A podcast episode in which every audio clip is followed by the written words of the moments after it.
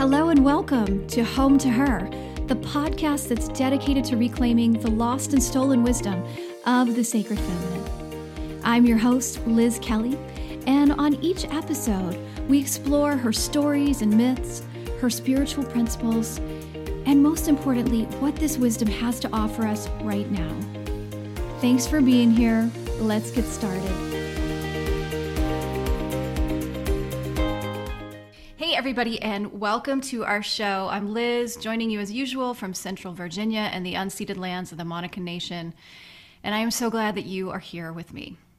And before we dive in, I want to remind you that my new book, Home to Her Walking the Transformative Path of the Sacred Feminine, is available for pre orders now from Womancraft Publishing.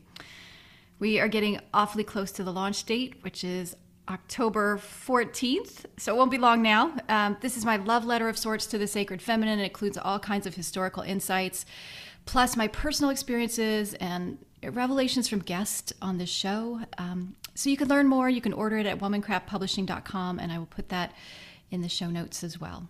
And now let's get on with it. So, this conversation has been in works for a long time now, and I'm really excited that we're finally making it happen today. And a little bit of a backstory. About a year ago, a friend and I did a shamanic journey together. And if you're not familiar with these, I will vastly oversimplify it here. But um, we, you lay down, um, you are listening to some drumming, either live or you can do a recorded tape. And you move into something of a trance state and you just sort of witness and experience what happens. And there's a lot more to it than that, but that gives you an overview. And the reason I'm mentioning this is because during this particular journey, a woman appeared who identified herself as Elen of the Ways. Now, maybe some of you have heard of her. I know that I had certainly come across her name before. For example, several years ago, I read Sharon Blackie's book, um, "If Women Rose Rooted," and she talks about her there. And if you're in if you're in the Home to Her Facebook group, um, you might have seen Elen come up there as well. As pe- uh, other people who are part of the group have certainly mentioned her. Um, but I also have read about and learned a lot about a whole lot of goddesses and sacred feminine figures over the years, and Elen wasn't one that specifically had called to me before. Well, after that experience, I fell down a bit of a rabbit hole learning about Elen. And there's one woman in particular whose writings and explorations of Elen really captivated me. And lucky for all of us, she agreed to join me on this show today. So without further ado, let me introduce her to you. Caroline Wise has had an interest in what is now known as the Earth Mysteries and the mystical since childhood. From the late 70s to late 80s, she was associated with the Ley Hunter Journal and, by extension, the Multidisciplinary Dragon Project, which sought to explore ideas of anomalous phenomena at sacred sites. This essentially led Caroline to encounter an antlered deer spirit a close friend, an artist, was simultaneously creating visions of a horned goddess, and they called her Elen of the Ways. Many have been drawn to this enigmatic figure in the last 20 years. Caroline has spent many years tracing the antlered goddess back in time and across the earth to the places where she first emerged, ultimately compiling the book Finding Elen, The Quest for Elen of the Ways, with, which includes contributions from Andrew Collins, Caitlin Matthews, and Linda Isles, among others, all of whom engaged with the elusive figure of Elen. And this book is also how I found Caroline. Caroline has contributed to several books on the goddess, including She, Primal Meetings with the Dark Goddess. She is also known for creating the Wildwood conferences in the 1990s that sought to find links with folklore, landscape mysteries, and modern paganism. Plus, she organized several large goddess conferences in London in the 90s and early aughts. She is joining us today from her home in London. Thank you so much for being here with us today. Great to be here. Thank you for inviting me. Yes, and you know, the first thing I need to do, because this is a, a rookie uh, this is a mistake I should not be making at this point in the podcast. I called you Caroline. Are you Carolyn or Caroline? This is Caroline. Important. Caroline. Oh, I got it right. Okay, yay. Excellent. Well, I'm I'm so glad that you're here. Um, and I'd love to start, if this is all right with you. Usually with guests, I usually start just by talking a little bit about um, your childhood and your religious or spiritual experiences growing up. And um, one of the reasons that I like to do this is I find so often that we had um, spiritual experiences that some people have them that sort of guide them along this path, and and and some have ones that are perhaps a guide because they're not what we need. So I'm I'm curious about your own experience. Okay. Um, childhood wasn't necessarily happy. but um, we were lucky. We lived um, in the countryside um, in a village um, that was, uh, you know, had its own ancient ancient roots um, and a very old and important church and lots of old medieval buildings still. And we had fields and woods and wells and streams, but we all had big gardens because we were in the country. And my, I had uh, what it's hard to find the language for these things sometimes. Um, for want of a better word, a mystical or spiritual pull um, to the garden, to when I was out in the fields, um, to the wildflowers. I loved more in the garden. The the my father did, did spend a lot of time doing the garden. I loved more the cottage garden type plants, the old English flowers. Um, but in the fields, um, I loved the wildflowers, and it was almost like a mystical pull. Uh, you know, I didn't see the flower fairies often. I did see them sometimes, but certainly I could feel what I would now call nature spirits, but I didn't know that then. So it was just a, a mystical time in the gardens, in the woods, and the forest. I also had a deep love of animals. Uh, which tied in with um, so I used to I used to get these books um, that my mother bought me like in a series of encyclopedias about animals and, and the animal world around uh, the world. There's no internet in those days, of course. You couldn't see images unless you had access to books like these, and I also simultaneously fell in love with prehistoric cave paintings of animals, which my mother bought me posters of, which were up on the wall. I don't know what happened to them over all the decades. Uh, so it was animals, prehistoric. Um, it was the plants, um, flowers, and childhood fiction. I got into fiction very, very early. Got into reading very early. Um, we had a magical library in the village. It was uh, 15th century. Um, had once been a place for priests to stay when they were visiting the church. Wow. Um, so it was this magical timbered building that we actually had to be absolutely silent in. So it had this huge charge, which today still invokes a sort of mysticism in me. That that silence, that charge. Uh, and we we read books every week. But my sister got me very early. I think I was six, seven, eight, onto um, the Narnia books, and then a teacher read Puck of Pook's Hill, and when Puck um, appeared to the children, you know, this sort of supernatural little um, imp, nature spirit, this uh, spirit of the land, whatever, when he appeared to the children, I actually had what I could only describe now as a magical experience. This sort of leapt out of my skin and made a connection with a. I was able to make connections or understand the reality that nature spirits were around us, I think, through childhood fiction mm. mm-hmm. and the landscape. Mm. Beautiful.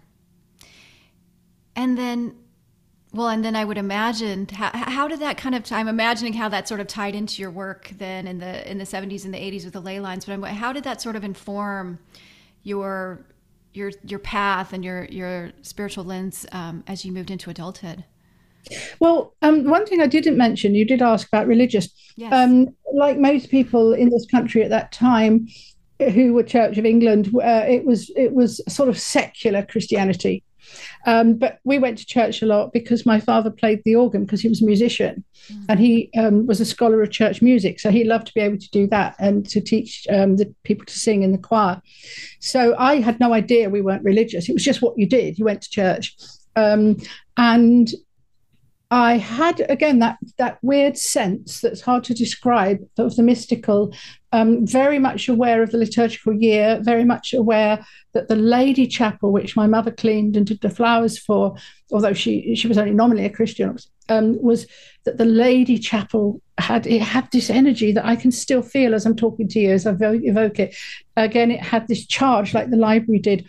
So I was already developing a sense of the magical year turning in whatever system. I mean, obviously, when I was a child, it was within Christianity, that's all we knew in the church, the turning year from the different seasons Lent, Easter, Christmas, and so on, harvest. Um, to that became, I suppose, a natural progression that I was already, that this cycle already held an actual charge I could feel deep inside to me. Mm. Oh, wow. That's lovely. And so, how did that kind of how, um, how was sort of the through line then to your don't know. adult i've been trying to think about this earlier today. It was such a natural progression because I already in mystical fiction that was doorways very much for many of us mystical fiction was a doorway to this other world uh, fascination with the stars and the moon. Um, so it was kind of already there. And I tried and racked my brains earlier today. I cannot think of how how I got there. I was just suddenly in that slipstream you know? So I just to me when I was a teenager I my boyfriend's family was seriously involved in the music business in a big way, and in those days, very hippie way. Um, they were behind um, inventing incredible sound systems, working with lots of bands, um, organizing particular festivals that have become very famous now. Um, but in the but in those olden days, when it was very different uh, in the in this early seventies, um, and so I think from them. I was going into the new age, the more um, sort of looking eastward, but then looking towards Western techniques. And I remember when I was 15 reading a remarkable book called The Center of the Cyclone by John C. Lilly, which I can't remember much about it now, except it was about taking acid and going in a flotation tank. I didn't have flotation tanks weren't a thing in those days. You know, That this I think something he created or some people around him created to do sort of consciousness experiments.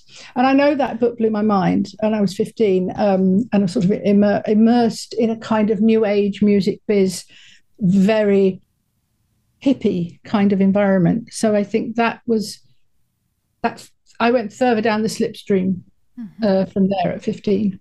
Mm, mm-hmm. Mm. Because by 20, I was ley hunting. well, I love that. I was having a bit of a, I was having a bit of a moment of envy. like, oh, I wish I'd stumbled on all of this when I was 15. How great would that be? Although, you know, looking back now, I'm like, oh, there were little clues along the way. I just took me a while to put them all together. But, um, that's it. There's always these clues. You always actually find them when you look back. Yeah. Yes. Yes. They're just, yes. At least in my case, they were subtle, and then they get louder and louder as I got older. Um, well, and can you talk to us about ley lines? So this it, it, for listeners who have no idea what we're referring to. Okay. Yeah. The, this ley lines is uh, become quite a difficult topic to. It's no longer simple. Um, leys the the the idea was brought to us um, by an inventor and businessman, uh, Alfred Watkins, who knew his local landscape intimately in a way that you can't do now. You know, in, in, in a way where there was much less people, much less the cars, um, people still riding horses. But he he he he was a businessman who travelled by car um, around various uh, businesses associated with his family, uh, and he was a photographer as well, and and, he, and an inventor. Um, so he had an eye, photographer's eye, um, and he he was the one who really put leys on the map, excuse the pun, um, by when he was up in the Blackwardine Hills, um, just over 100 years ago now, I suppose it is, he, he, he had this flash of ancestral knowledge or wisdom, he called it, or uh, some flash of ancestral insight, where he saw um, various sites laid out in straight lines across the land, which he went on to look at in some detail that could be ponds, dew ponds, or ponds that flashed the sunlight um, it could be notches carved into hilltops. Um, it could be standing stones, um, particular man made mounds or hills with um, trees on. That if you were up on the ridges as a traveler in the prehistoric times, a trader or a drover later, perhaps, um, maybe somebody trading in salt, um, and you're going miles and miles away from your your locality, and there's no Google Maps or sat nav. You're up on the ridge, and you can see the route, you or you can see the straight line, or you can see where the terrain is not good. Um, now he called these lines leys, and he did not attach any um, mystical uh, phenomena with them, and I've been all around the world with leys, so to speak, and I have come back very much to Watkins' ideas of what they were. But the, what happened in the 1970s was that very, very ungrounded and unresearched ideas, they're literally ideas popping out of people's heads. Um, I mean, everyone's taken acid by now, and suddenly these lines are energy lines, but no one can ever explain to you what that really means. Now, I do believe that there are certain places on the earth that have um, particular special properties, and that's why the stone circles were put at those places. I mean, you could build a stone circle in your back garden if you had the money, and it would look nice, perhaps, but it wouldn't really. It wouldn't be very significant. I mean, these things seem to be put there because well, they now know that a lot of um, sacred sites, and, and, we see this with the awful things that happen to um, indigenous peoples on their lands, and it's also happening on the reindeer lands at the moment, is that where these particular sites or alignments are said to have particular properties, it's often found that there's a lot of uranium there, or you know metals like that. A lot of a lot of things that people want to mine out. So this it could be the it could actually be quite a physical phenomena that, that, that, that, that the force or the strangeness and the strange phenomena that happens there is perhaps your consciousness interacting with what's coming from um, these metals that are under the earth that the animals certainly seem to be aware of because um, you know why why do you have um, for instance under the reindeer lands uh, in Scandinavia at the moment it's devastating because um, there's gold underneath them. So, so there seems to be something to do with precious, what we, what to humans are precious metals in the earth.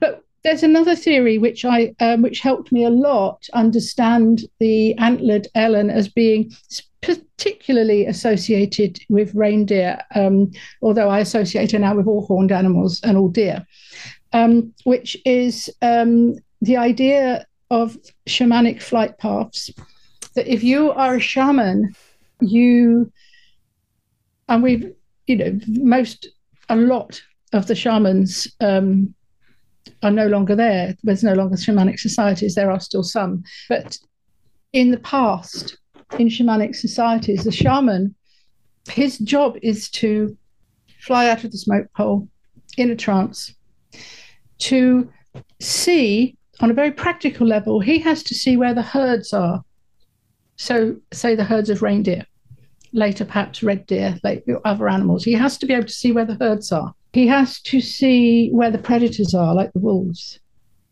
He has, so that's a practical thing.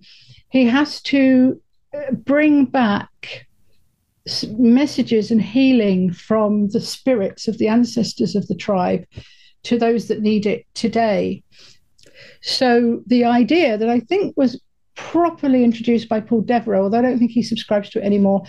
But we've seen in other writings of people from the uh, 50s and 60s that didn't quite make the shamanic connection, but they're talking about this this out of body flight. Um, it's it made me understand the whole story of um, you know the flying reindeer, reindeer flying through the sky, um, the shaman taking on the form of the reindeer because um, in certain parts of the world, as I as I speak about a lot in Finding Elen, it is the, the great reindeer or elk mother who births the shaman. You know, they have to go through a whole trance ceremony with the figure uh, of the deer mother.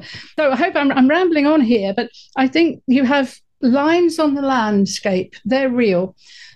Whether or not there's grids around the world, I think that's a different thing. But certainly, you can find um, in Britain, as it's all I know, I'm sure it's elsewhere, lines of five to 10 miles, so relatively short generally, of alignments of ancient sites, which would make sense. You know, um, people wouldn't go too far beyond their boundaries.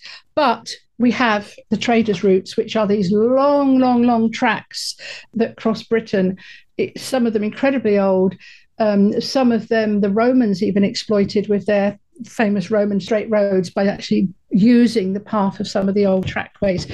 So I think leys exist on many levels. Um, we don't have proper terminology, um, so lots of woo gets associated with with leys that, that, cannot be researched because it's just, as I said, just some idea. Oh, it's energy, but you have them on the ground. You have them as these shamanic flights in the air but also I think overarching, um, there's quite a lot of star lore involved, like alignment to particular stars and so on. Mm. I hope that answers your question. It does, and I, you know, the the thing that was coming up for me as you were talking is, uh, and I, I'm curious how you might, you know, reflect on this, how how this resonates with you. But it almost feels like, um, you know, perhaps because of all of our modern conveniences or, or, or, you know, our, our separation from the intimacy with nature, that we've also really separated the mystical slash spiritual with the practical. And I would imagine ancestrally that those things would not need to be separate, that they would be intertwined together. So I'm it, to, me hearing you talk it makes perfect sense like the even the way you're describing the role of the shaman the shaman is playing a very practical role like you got to find these you have to find these animals right? And also playing the role of um, ancestral healing at the same time which today we would lump more in this like spiritual category.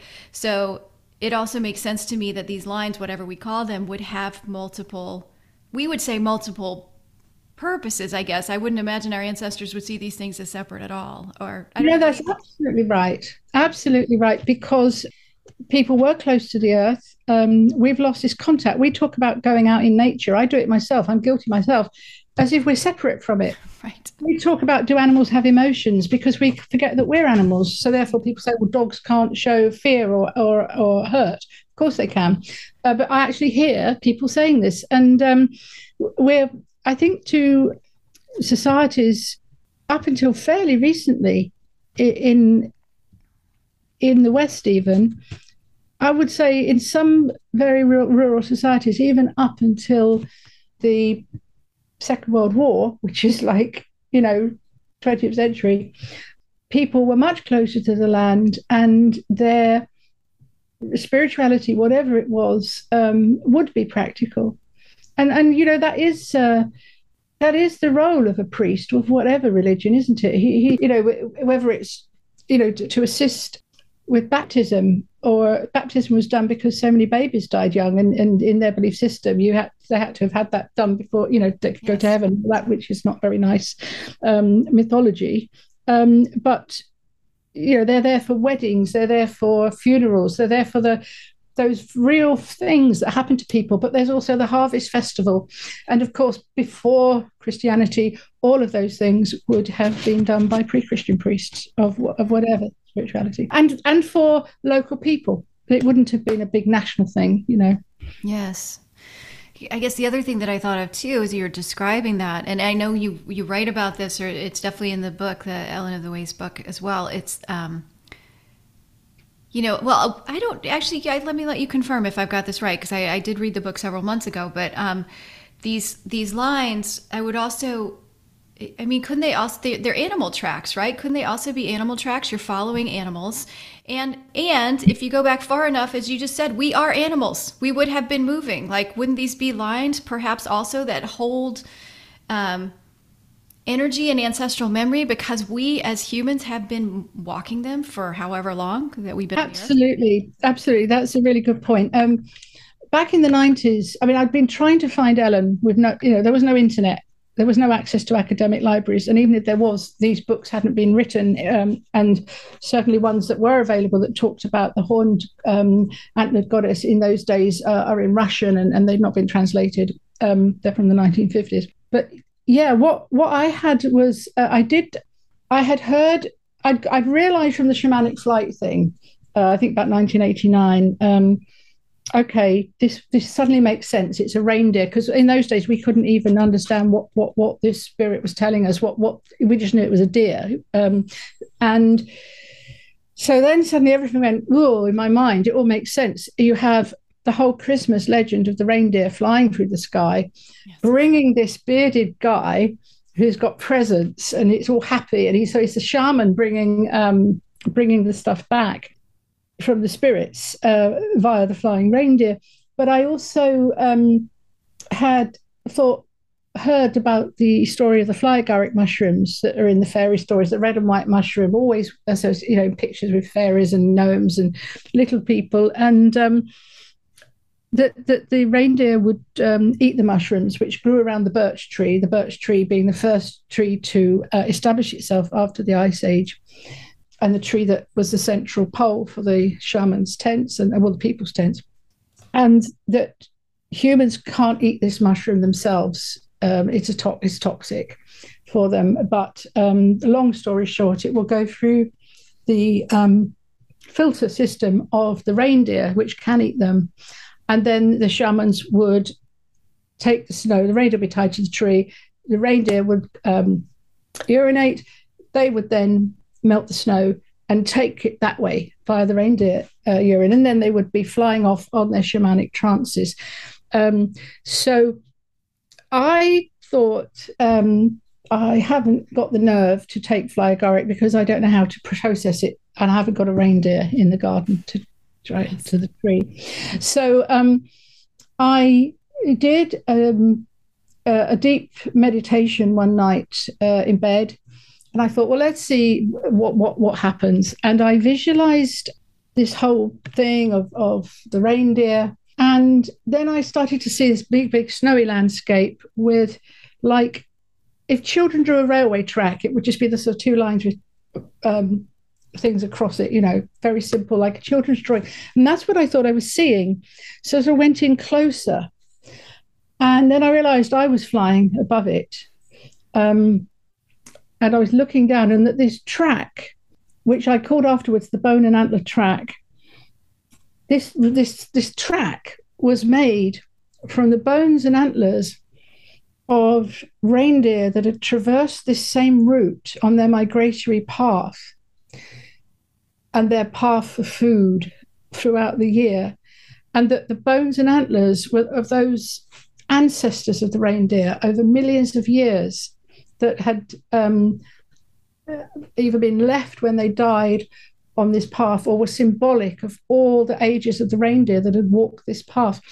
And um, as I, I thought I have to again swoop down lower because I was flying to this is incredible. I'm thinking, uh, what what's he going to show me next? The bones and antlers started to rise up in front of me, and then did a sort of weird S shape and formed into a giant elk skeleton with yeah, just enormous. And I knew I was meant to climb on her back, but the shock of this was so great. I I thought, oh my goodness, this this is so amazing. I shocked myself out of the trance. I don't know if you've ever done that. When you, you instead of just being in it and going with it, you're like analyzing it. You think, oh my yes. god. So I, I shot. I came straight back down with a bit of a jolt. Um, I'm really annoyed with myself about that um, because I just wondered where where she would have taken me. But then I realised that elk were important as well. And it, uh, on my quest, um, which took me 30 years or so, I eventually found that there was um, a deer mother, a reindeer goddess in Siberia. And when I had my first weird interaction when reading about St. Helen and uh, St. Helen, mother of Constantine, and her confusion with um, St. Helen of Wales in a little sort of kitchen table produced magazine um, in the early 80s, I'd had this this thing where I was told this this this deer thing came from beyond the steppe, and that's where I've actually found her now. Um, so, yes, um, it's. I think having these mystical experiences, it's what keeps you on the track. Excuse the pun, and that keeps you trying to find out what is this all about I mean, it's nice to just, it's nice to have lovely visions, but some, you know, this seemed to me, she was telling me from the first time she appeared to me, and that time she told me she came beyond the steppe, find me, you know, and that, that hadn't really occurred to me all those 30 years. That, that's what she actually said. Um, and there, yeah, that, that's where she is now. There's a book by uh, a scholar called Esther Jacobson, uh, which is not about Elen. I'll come to that in a minute. Um, but it is called The Deer Goddess in Ancient Siberia. And it talks about the deer goddess and her interaction with the shamans. And um, it also says she's interchangeable with the elk goddess or the elk mother. Um, so she is there.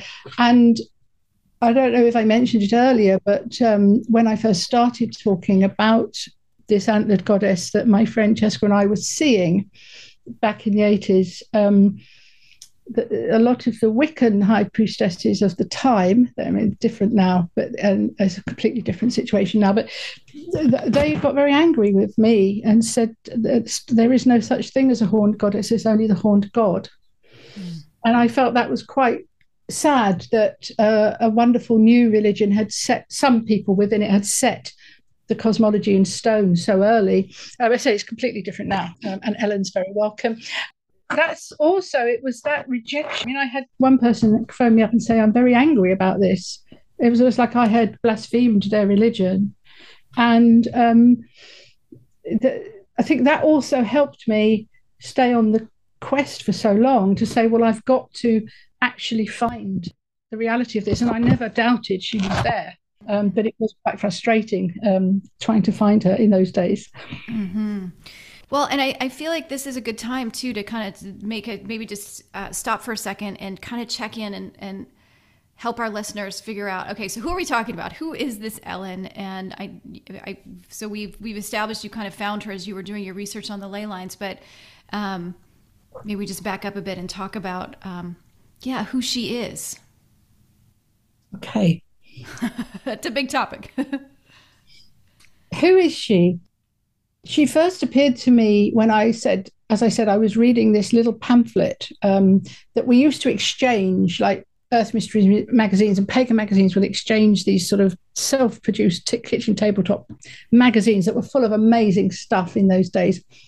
And I was reading about this figure of Saint Helen, uh, mother of Constantine, who, who made the first pilgrimage to the Holy Land and found the relics of the uh, Magi and the skulls of Jesus and the two thieves at Golgotha. Incredibly important within Christendom. And she opened up the pilgrimage way really for uh, people to make this pilgrimage if they could to the Holy Land. And she was often confused, as I said earlier, with um, St. Helen uh, of Wales, Helen of the Hosts, who is in uh, the Mabinogion. It's the figure of Elen in the Mabinogion, who is based on this this um, Elen, um, who is married off to uh, a Roman chief and is the daughter uh, of a tribal uh, Celtic chieftain. And it's a tale of a dynastic marriage. Um, but it was when reading about those figures, the confusion of those Elens, that I had the weird experience that was as I went into a strange state, and there was this sound of these hooves rushing over hills coming down. And I, that was when I was told I'd come from beyond the steppe. And my friend Chesca Potter, the artist, had started drawing um, amazing images that she had, and she she had such beautiful connection um, with the natural world and with goddesses and with with ancient sites and mythology um, it was like an em- empathy with with the landscape and, and all the myths and legends and, and goddesses of the lands. Um, and we came to name her Elen of the Ways because, well, I, I was so involved with with the sort of ley line stuff at the time, um, and an antiquarian writer who left no references, a guy called Harold Bayley in the 1920s, he'd written these old books. Um, they're completely off the wall, but he talked about this figure of Elen of the Lanes and Elen of the Trackways, um, like a sort of modern day goddess Diana. He saw her uh, with a hound and um, saw her sort of as an ancient British goddess. Now, um, most of what Bayley said is improvable, unprovable, but I do think that intuitively, like us, he'd made some contact. I went on, as I said, to try and find her, like she asked me to, to find her.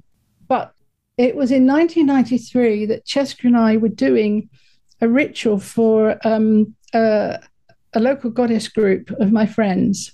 And we did it based on the Ways in our only way of understanding her in 1993. And I had Chesca in this sort of um, tunic, short tunic, sitting on this sort of um, thing that was painted to look like a, an animal skin, divinating with bones as the people walked in to the halls lit by candles. And it kind of it made your hair stand on end, just the, the whole atmosphere and imagery. And at the end of the ceremony, uh, a Bulgarian friend of mine came up and said, Did you know that Elen means deer in Bulgarian? Hmm. And that um, that was the moment when I realized that after looking at other European languages Eastern European and other languages around the world, words like Elen, Elan, Jelen, Helen all mean dear. And that moment was uh, extraordinary for me because I realized um, the reason I cannot find an actual goddess in history called Elen.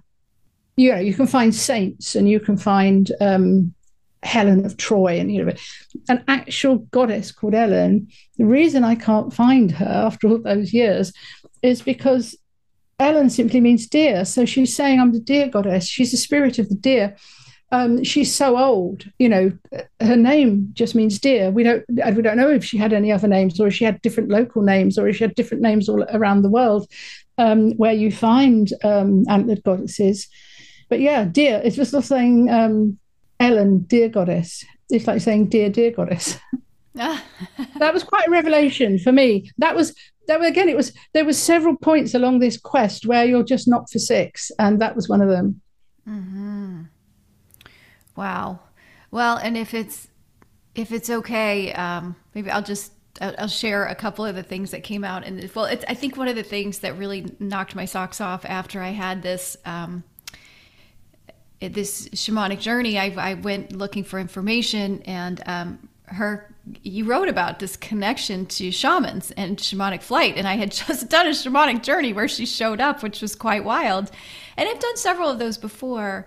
Um, I've never had a like someone who identified themselves in that way show up. I've I've encountered animals and things like that, but um, eh, but the other thing that eh, there were a couple of things that happened that were really remarkable. Um, I, I ended up traveling upwards. I went up a tree very, very, very, very high, and I became a spider in the process, and and saw this saw this grid of light that was laying on the earth and i started walking it as the spider kind of traversing it.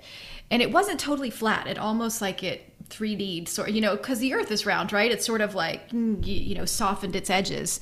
Um, there was a lot more that happened but i ended up going to meet this woman who clearly looked like a goddess to me.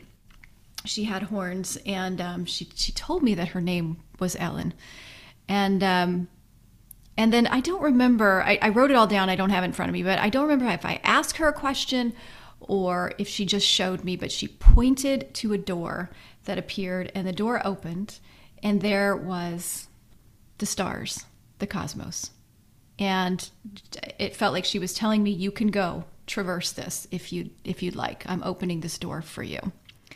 So, how does that align with what you know with Elen? Well, um, there is uh, Elen of the Stars.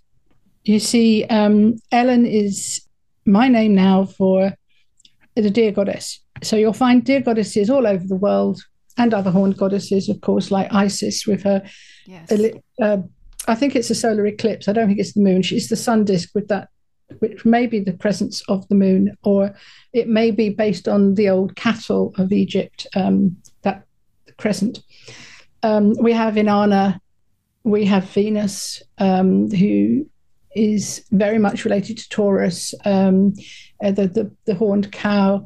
You have all the Mesopotamian goddesses with their triple horned uh, headdresses. Um, you have all over Central Asia. There are tales of goddesses with horns, um, some of them antlered, um, further in towards Eastern Europe. So Elen, to me now, um, is very much a horned goddess or horned or spirit of nature, spirit of the old trackways. Um, but if you look at Russian, Scandinavian, Central Asian star lore, you there's often these stories of the deer. So the deer in, for instance, in Mongolia, so there's um, petroglyphs that show this deer pulling a cart. Um, they say she may represent this figure called the Helgen, K H E L G E N, Helgen, who has swan's wings. And Elen and swan are actually linguistically uh, connected as well, but that's a, a, different story. So Elen's very much connected to the swan as well. So this deer, this is like a reindeer or an elk with swan's wings will fly across the sky at night. So probably representing Ursa Major and Ursa Minor that in Western Europe are the bear, great bear and little bear, but here they're the deer. So it's the deer and her calf. And Orion the hunter is hunting them across the sky at night. And he eventually kills the mother deer.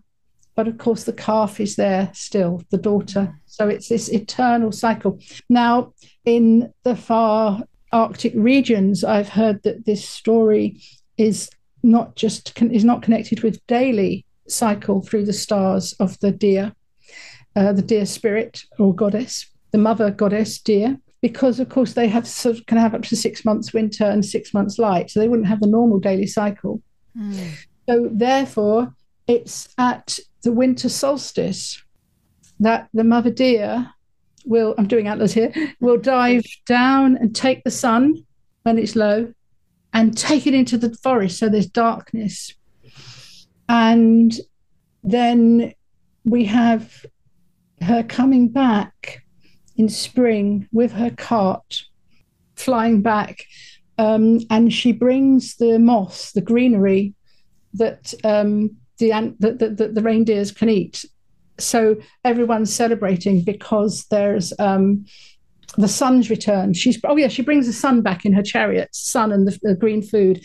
Um, so everybody knows that their herds will live, that them and their children will live, that the light's coming back, the warmth's coming back, and it, to me that is so like Father Christmas with his reindeer bringing gifts. It's just that um, uh, this was actually the mother reindeer. She doesn't have a human in the carriage, so you'll also find the reindeer goddess um, or the goddess the, that has reindeers associated with her to the Sami people will be uh, Bevi, who also brings back the sun. But um, she brings back the sun and puts it back in the sky.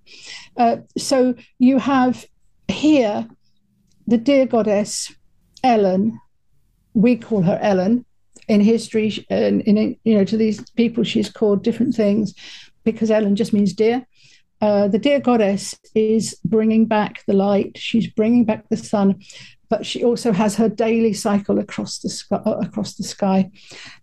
It, as I said earlier, I think that um, if we look, we'll find it. Um, uh, but Elen, or the deer goddess, or an antlered goddess, or a horned goddess of some description, can be found on the earth and in the psychic realms of the trance journeys. She's a guide because so many people like yourself have had that experience. It's not just me. Um, and in the stars and the, the, wider cosmos. And also, of course, that very important uh, path, um, the seasonal year. Mm-hmm. She's there in the background of all of that. Wow. Mm. Pretty amazing. Because I think you made an important point earlier in a way, she's in our DNA. It, there's peoples around the world, um, for instance, that believed tribally that they were descended from wolves. But um, if you look at ancient Siberian and Mongolian, there's legends that they're descended from the great deer mother and the great elk mother, that they are the mother of the tribe. Now, whether that they, they believe that literally or symbolically, we must carry some of that knowledge in us, some atavist, at some atavistic level, and that certain of us it gets activated either through meditation or at certain sites or just because of our makeup. Um, it doesn't need to be a sort of supernatural thing. It, for all we know, it could be something quite natural that is within us that's awakened. Because when we go back to our ancestors, from wherever they came from in the world, they would primarily have a symbiotic relationship with the animal that was going to give them food, was going to give them skins for their clothes and their tents, that was going to give them bones uh, and antlers to make their tools, from sewing needles to something that carves out whole cave systems, as we know happened um, with antler picks. They're going to uh, eat the ones um, that have to be cold. They're going cold. Um, so not so they had they would have seen themselves as the reindeer people. In fact, that's what they're actually called. Um, if it was the reindeer, and that's what we're talking about today. So you're going to have to understand the animals that keep you alive completely. and you're also going to need to see their roots, whether that's on land or in a psychic, um, shamanic uh, journey above it. Mm. Wow. Yes, that makes total sense. Um, I'm just imagining, I was kind of seeing someone, you know, cloaking themselves in, in deer skin too, and, and lying on deer skin to sleep and wrapping their babies in this to keep them warm. And of course, you know, we've lost so many of those connections, right? Because we just go to the store and buy whatever we need. But I would have, I, I can feel that kind of really deep connection that that must have been present when you when you do that. And it's also um, prevalent on them to keep the herd healthy as well. Yeah. So you take out the ones that are sick, you take out the old ones. So you start to get animal husbandry, mm-hmm. um, and uh, you have to keep them safe from predators, uh, especially as the Neolithic progresses. And, and so you know you've got they, would be quite they'd probably be quite happy without humans but certainly um, it was happy i would i would imagine it's a happy relationship between the 2 mm-hmm. wow well and one thing i didn't ask you at the beginning that i kind of want to go back to and just you know kind of clarify how I don't, I don't know if this language divine feminine sacred feminine means anything to you or if it's goddess but sort of how does Elen fit into that bigger picture for you of your understanding of, you know, I use the word sacred feminine or, um, yeah, I don't know. Uh, maybe that's my question. Does that make sense? Well, yeah. Um, I've worked with goddesses for many, many years, if that's the right terminology.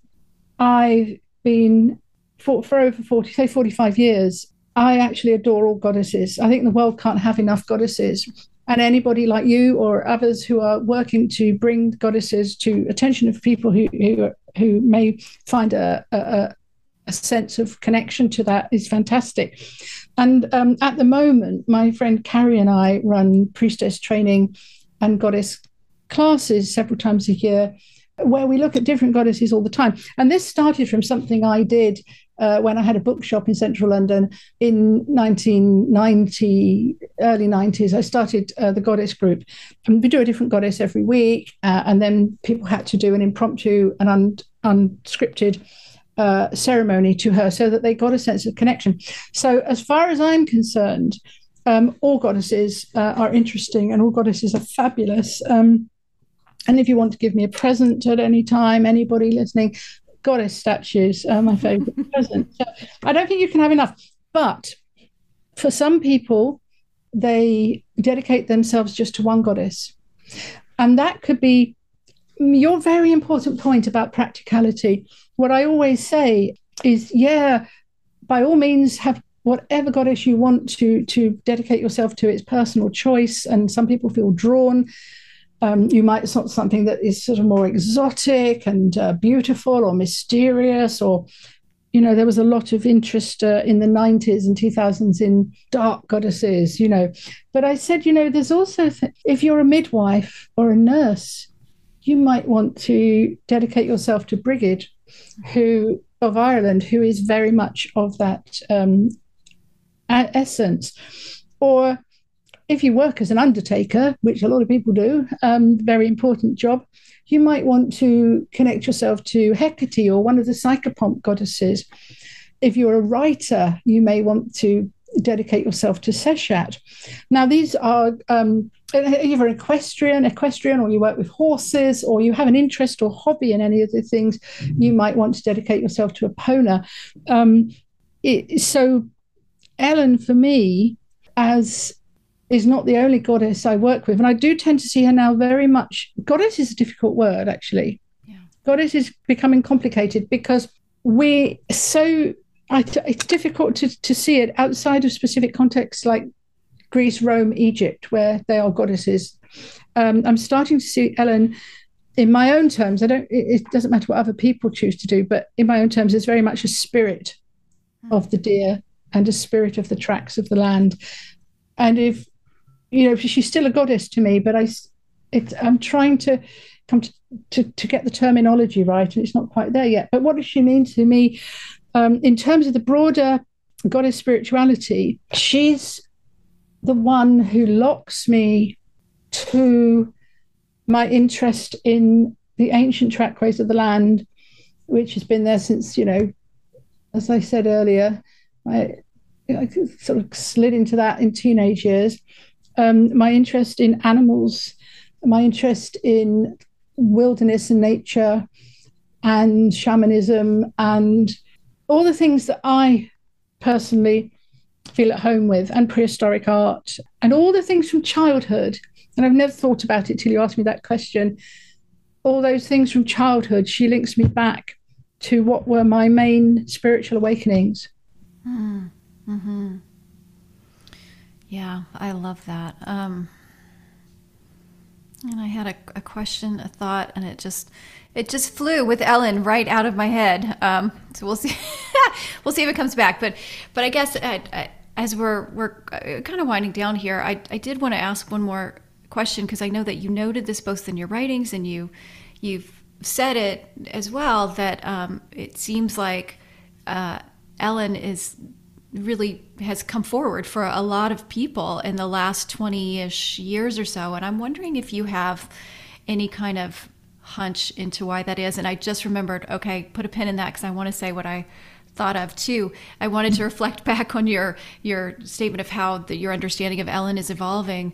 Um, I don't know why, but I feel like it's important for me to say that even when I talk about my own journey, um, I think these things that we receive from whatever, the unseen world, the spirit world, they're filtering through us. And we are a very particular filter with our own lens and experiences and traumas and backgrounds and all of that. And so, um, and you know, I don't know how you feel about that, but for me, that's why it's always I'm, I'm always kind of, kind of interested in the essence as opposed to the perfect alignment because what I'm going to see and how I'm even going to speak it is going to be informed by all of my own stuff, um, and that's different than yours.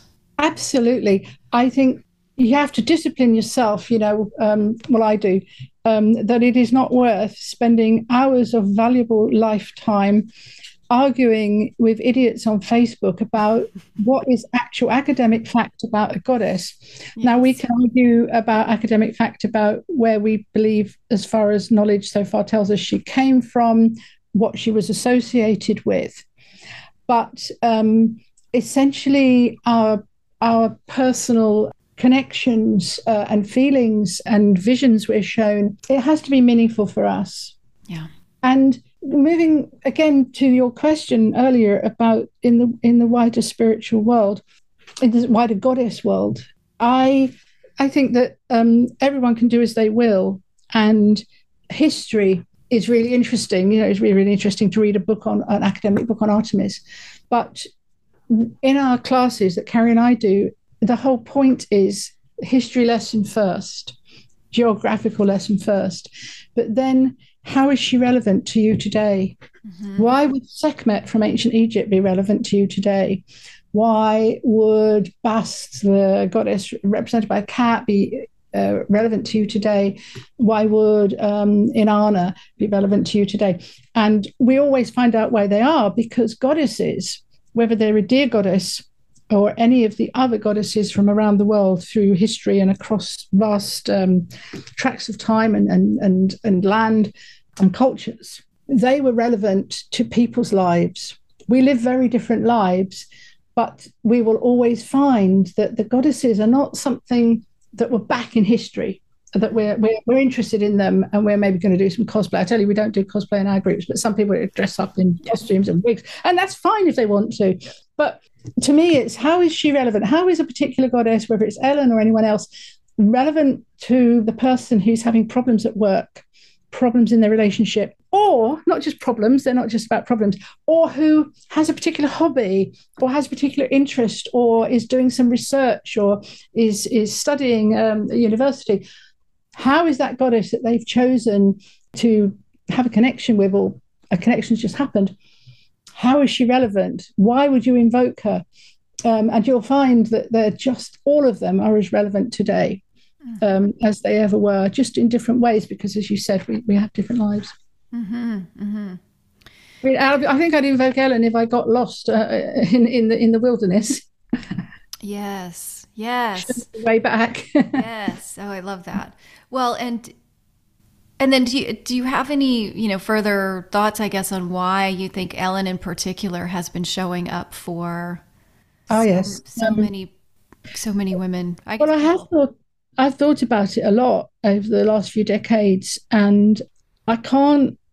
The answer I have is not a helpful one, but since she started revealing herself to us or calling, you know, that, that first thing that happened to me was a call from beyond the steppe. The reindeer lands are going, reindeers are dying. I found out about the gold mining when I was staying with my friend, the late Storm Constantine, and we were we were, she was producing this book for me. She she did all the design and, and um, layout and everything, and uh, basic editing. And I woke up at her house from a dream where I saw these reindeer, a few, a few reindeer standing on this dust blown dirt road with the whole area around it just rock devastated. It, it, it, obviously no trees there anymore, and they were looking sad and bewildered, and their coats were all patchy, like mangy, and they they were just on this rock. There was no grass or snow or anything, and suddenly I saw, and this happens a lot. This is not a lot. This has happened a few times with Goddess Dreams. I saw these letters in gold saying AU and then suddenly I woke up. It was six in the morning. And I thought, well, AU means gold. It's the chemical symbol for gold. Mm. And I just thought, I wonder. And, you know, you can't make this stuff up if you wanted to. Just let, open the laptop whilst I'm still in the bed, open the laptop, type in reindeer, reindeer lands and gold. And there was all these articles um, this is what 2014. There's all these articles, one after the other, of how the reindeers um, lands, and as I said, they have their own particular routes and ways of find where they find their food and where they go to mate and all, uh, to reproduce and have the babies. And um, that they, they now there's lots of gold under this land, um, and so the mining companies are coming in. Mm. So to answer your question, or to not answer your question, mm. I just thought, why is she coming back now? it's almost like we're hearing the cries for help yeah. from the animals, uh, the spirit of the land, um, and the spirits of these animals, uh, the goddesses of these animals. Um, the terminology is so difficult here. It's almost as if we're hearing the cries, but I don't know what we do to stop it. So I don't want to end on a sad note, but that that's so. Hopefully, we'll have another question. But that that's that's all I can fathom is that we're hearing we're hearing the cries because it's a distressing time. Mm, mm-hmm. Because once those lands have gone, they've gone. Once the beasts, the herds have gone, they're gone. Yes. Well, yes, and I um, hmm. I think that's what that's making me think of as well is um, something that's just interesting to me in, in, general about this exploration of the divine feminine and however you approach her and goddesses is that it so often seems like that connection and that awakening starts as an invitation for personal transformation. But it seems to me more and more over the years that that is just the beginning point that that there's also this invitation to see ourselves as part of a collective and part of a community. And that like just starting with the, the personal transformation is the starting point. It is not your ending point. And that she is showing up to invite you to change to transform to heal to do whatever it is you need to do. And there's this other meaning because we are not we don't you know it goes back to what we were talking about earlier. We do not exist independently. We like to think we do but we do not. And um, we are responsible, you know, for yes, One, for the for the well-being of, of of all of this. Yes, and and we've reached a time where animals um, that I took for granted. Uh, around you know animals uh, all around the world that we took for granted as children um, especially some of the bigger ones but also the small ones too uh, and birds and insects are actually becoming extinct in our lifetimes. Yeah. And they, these were things that were just there when you were a kid. Right. And whether or not the goddess uh, is whether or not um, it's done in the name of the goddess, I think the really positive thing we're seeing now is young people around the world saying, "This is we're not going to let this happen." Yeah. Uh, how you stop it against the big corporations and those sort of phenomenally short-sighted, greedy interests, I don't know. But you have the Extinction Rebellion people, who they, you know, they're totally dedicated. Um, and they've heard the call differently, but it's yeah, I think um, that was our way of hearing the call. Um, and now you've got these amazing young people just um, you know rising up all over and saying um, we're not going to let this happen. My dog's trying to come in there.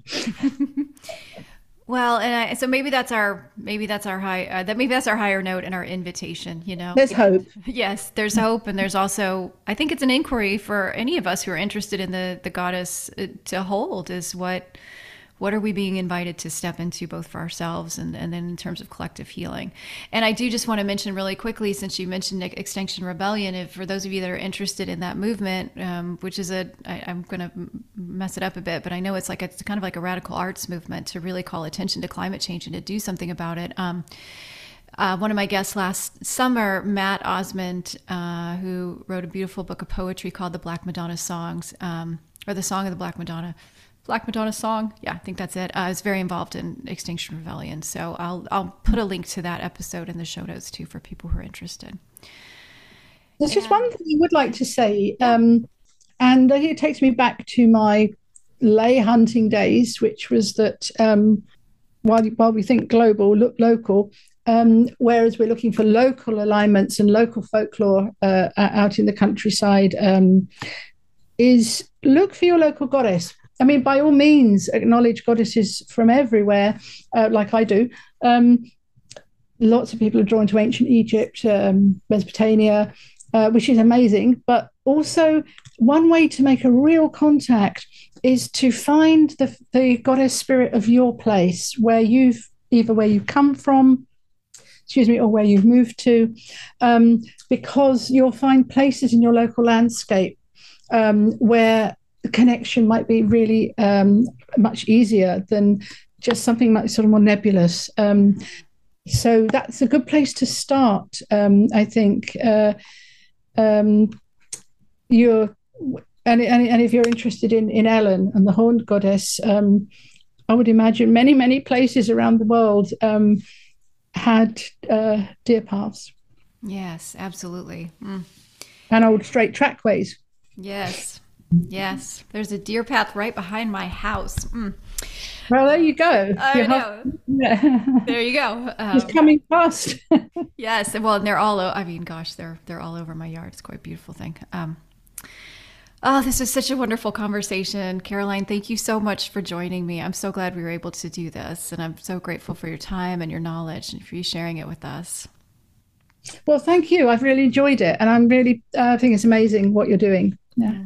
Thank you. Thank you. And thanks to all of you who are listening, as always. Um, I'm really, really glad that you're showing up and you're interested. And, um, you know, if you if you like the show, please um, subscribe to it. Give it a favorable review. That really helps other people find it. Um, this is very much a grassroots effort, so that's great. If you can take the time to give it a review, that's really helpful. And then tell other people about it too. And you can do all those things if you are so inclined. And until next time, take good care, and I will speak with you again soon.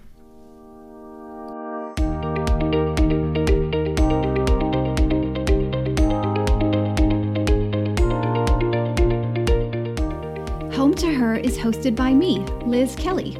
You can visit me online at hometoher.com, where you can find show notes and other episodes. You can read articles about the sacred feminine, and you'll also find a link to join the Home to Her Facebook group for lots more discussion and exploration of her. You can also follow me on Instagram at Home to Her to keep up to date with the latest episodes. Thanks so much for joining us, and we'll see you back here soon.